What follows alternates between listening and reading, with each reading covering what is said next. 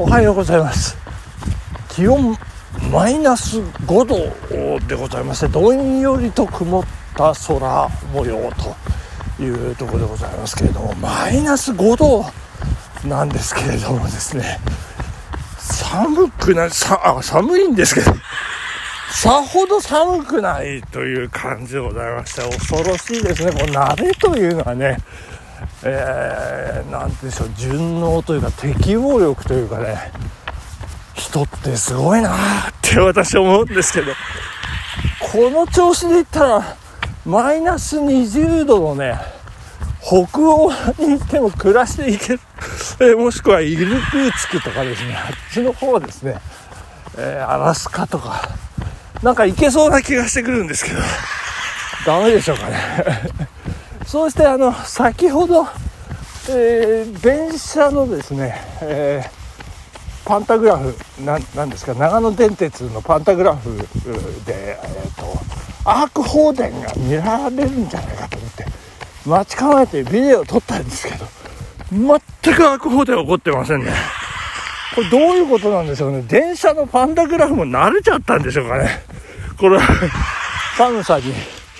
いやーどんなもんなんでしょうね、えー、分かりませんけれども。そしてあの昨日私ちょっと行ってましたですね。あの行ってなかったかな。あの昨日一昨日、えー、その前ぐらいこう3日4日ですね。ちょっと私画側炎がですね。あの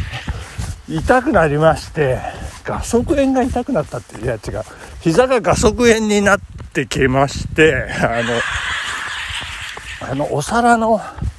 えーと何て言うんでしょう内側っていうか、えー、右足で言うと左足側ですね。そのなんか奥の方がねなんかこう凝ってる感じがね肩こりみたいな、えー、ちょっとこう張りを感じるというか膝こりですね。えー、感じでましてこれ早くなんとかしないと、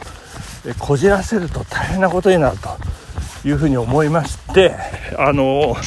薬局でねあのまあ、一番安い448円ってやつなんですけど湿布薬をね買いましてあの貼って2晩ほど寝たら今朝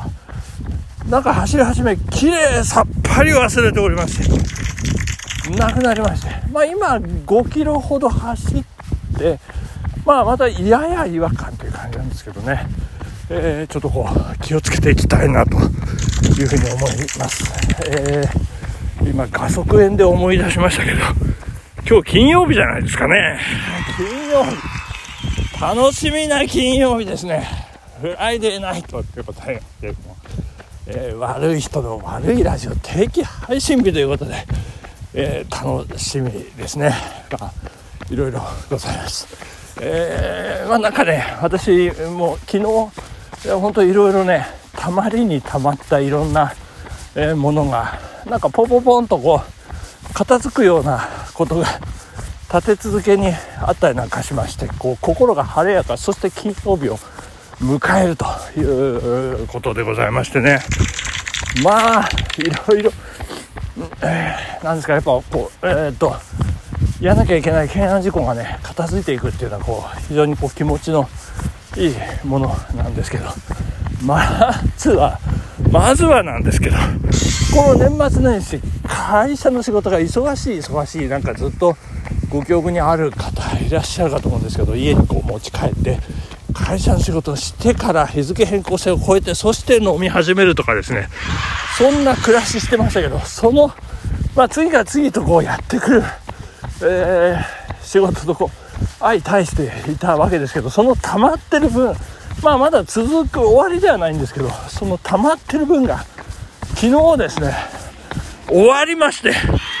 なんと、えー、追いついたというか何ですかマイナスがなくなったっていう。いやー借金返済ですよ、えー、野球で言ったら勝率5割というね、まあ、そこまでこぎつけてきまして。えー、気持ちがいいですね。でまあ主に、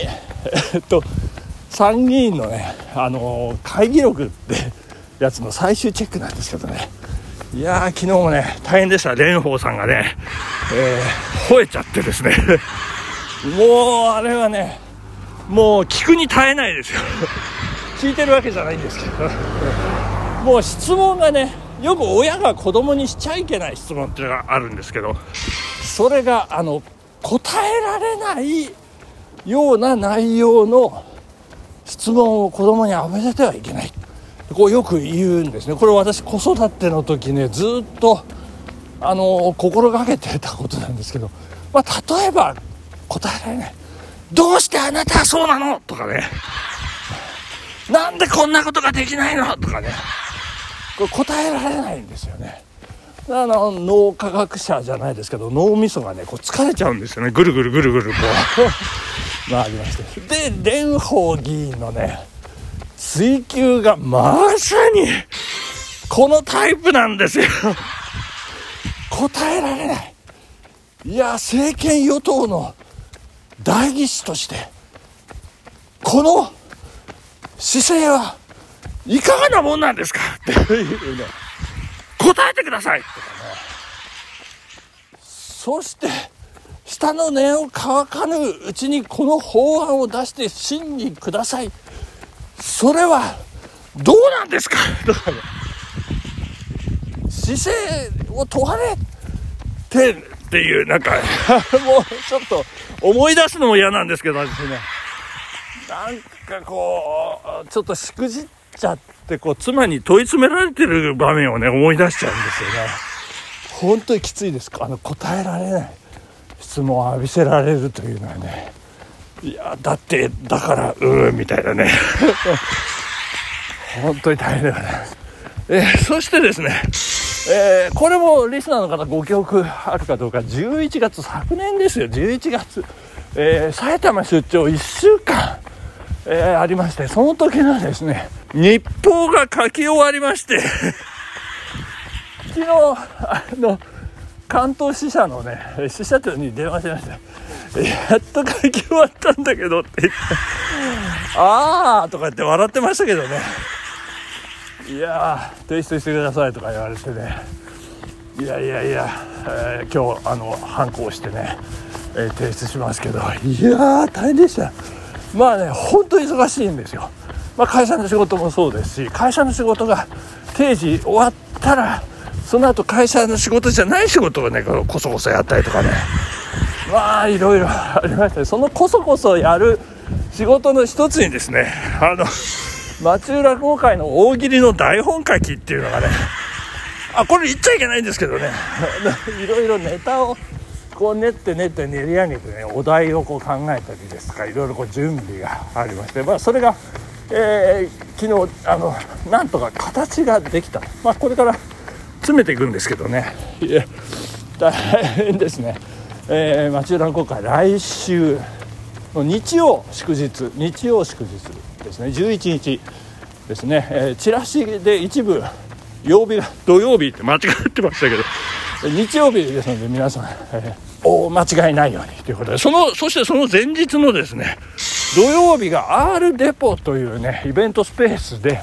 えー、県立大のあの女子学生たちが中心になっている落語クラブ落語研落語部ですか？ちょちょっと分かんないですけどね。あの発表が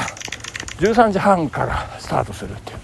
あの知る人ぞ知る快楽亭教師さんがあの教えてくださってる顧問の先生ということで、えー、私そちらもしタイミング合えばこう見に行きたいなと思っております。あの私大ファンのあのねミキティがね私出るか分かりませんとか言ってましたけど。あの巡り台貸してくださいみたいなね。そんなことありまして、いや大変でございます。えっ、ー、と、今日のあの話題はですね、えー、ちょっと先だってあのお話しさせていただきました、えー、女子マラソン日本記録達成した前田ボナミ選手のその後というか、まあ、追加情報でございますけれども、まあ、昨日、えっ、と、あの、発売になりました、え週刊新潮2月8日付の号にですね、ちょっとした記事が出ておりましたんで、まあ、かいつまんでご紹介させていただければというふうに思いますね。えー、っと前田直選手あの、あれですっていうふうにね、ずっとあの目標、あの、この大会、大阪国際女子マラソン、スタートに向けて目標があって、あれですってこう言ってたらしいん ですけどね、えーまあ、彼女大の阪神ファンということで、もうあれということなんですけど、あれのあれ？はどうなんでしょうね。まあ、オリンピック出場決まるんでしょうかというところなんですけれども、ちょっと、えー、かいつまんで、えーとですね、これすごい、記録の出やすい海外レースでなく、国内の、それもアップダウンがある大阪で達成したのですから圧巻ですと。これ、野口みずき選手がコメントしてるんですかね。ちょっとわかりませんけれども。いやー、すごい。えー、阪神のリーグ優勝と同じぐらい、前田 大波選手の日本記録もご無沙汰だとか書いてあります。まあ、大きなお世話ですよね、そんな。え、で、前田選手のですね、このシューズがですね、なんとアシックスですね、メタスピードスカイという、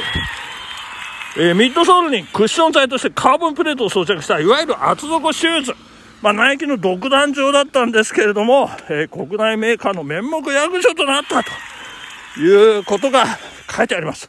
そんなアシックスの靴は阪神の近本選手も愛用しているということ。いやいやいやいや、どうなんでしょうね。あれのあれ、岡田阪神日本一、その時の MVP は近本選手でしたということ。いやー、どうなんでしょう。前田穂南選手。えー、これからも頑張っていただきたいと思います。お時間ですね。ありがとうございました。本日ここまで。さようなら。アシックス。アシックスですね。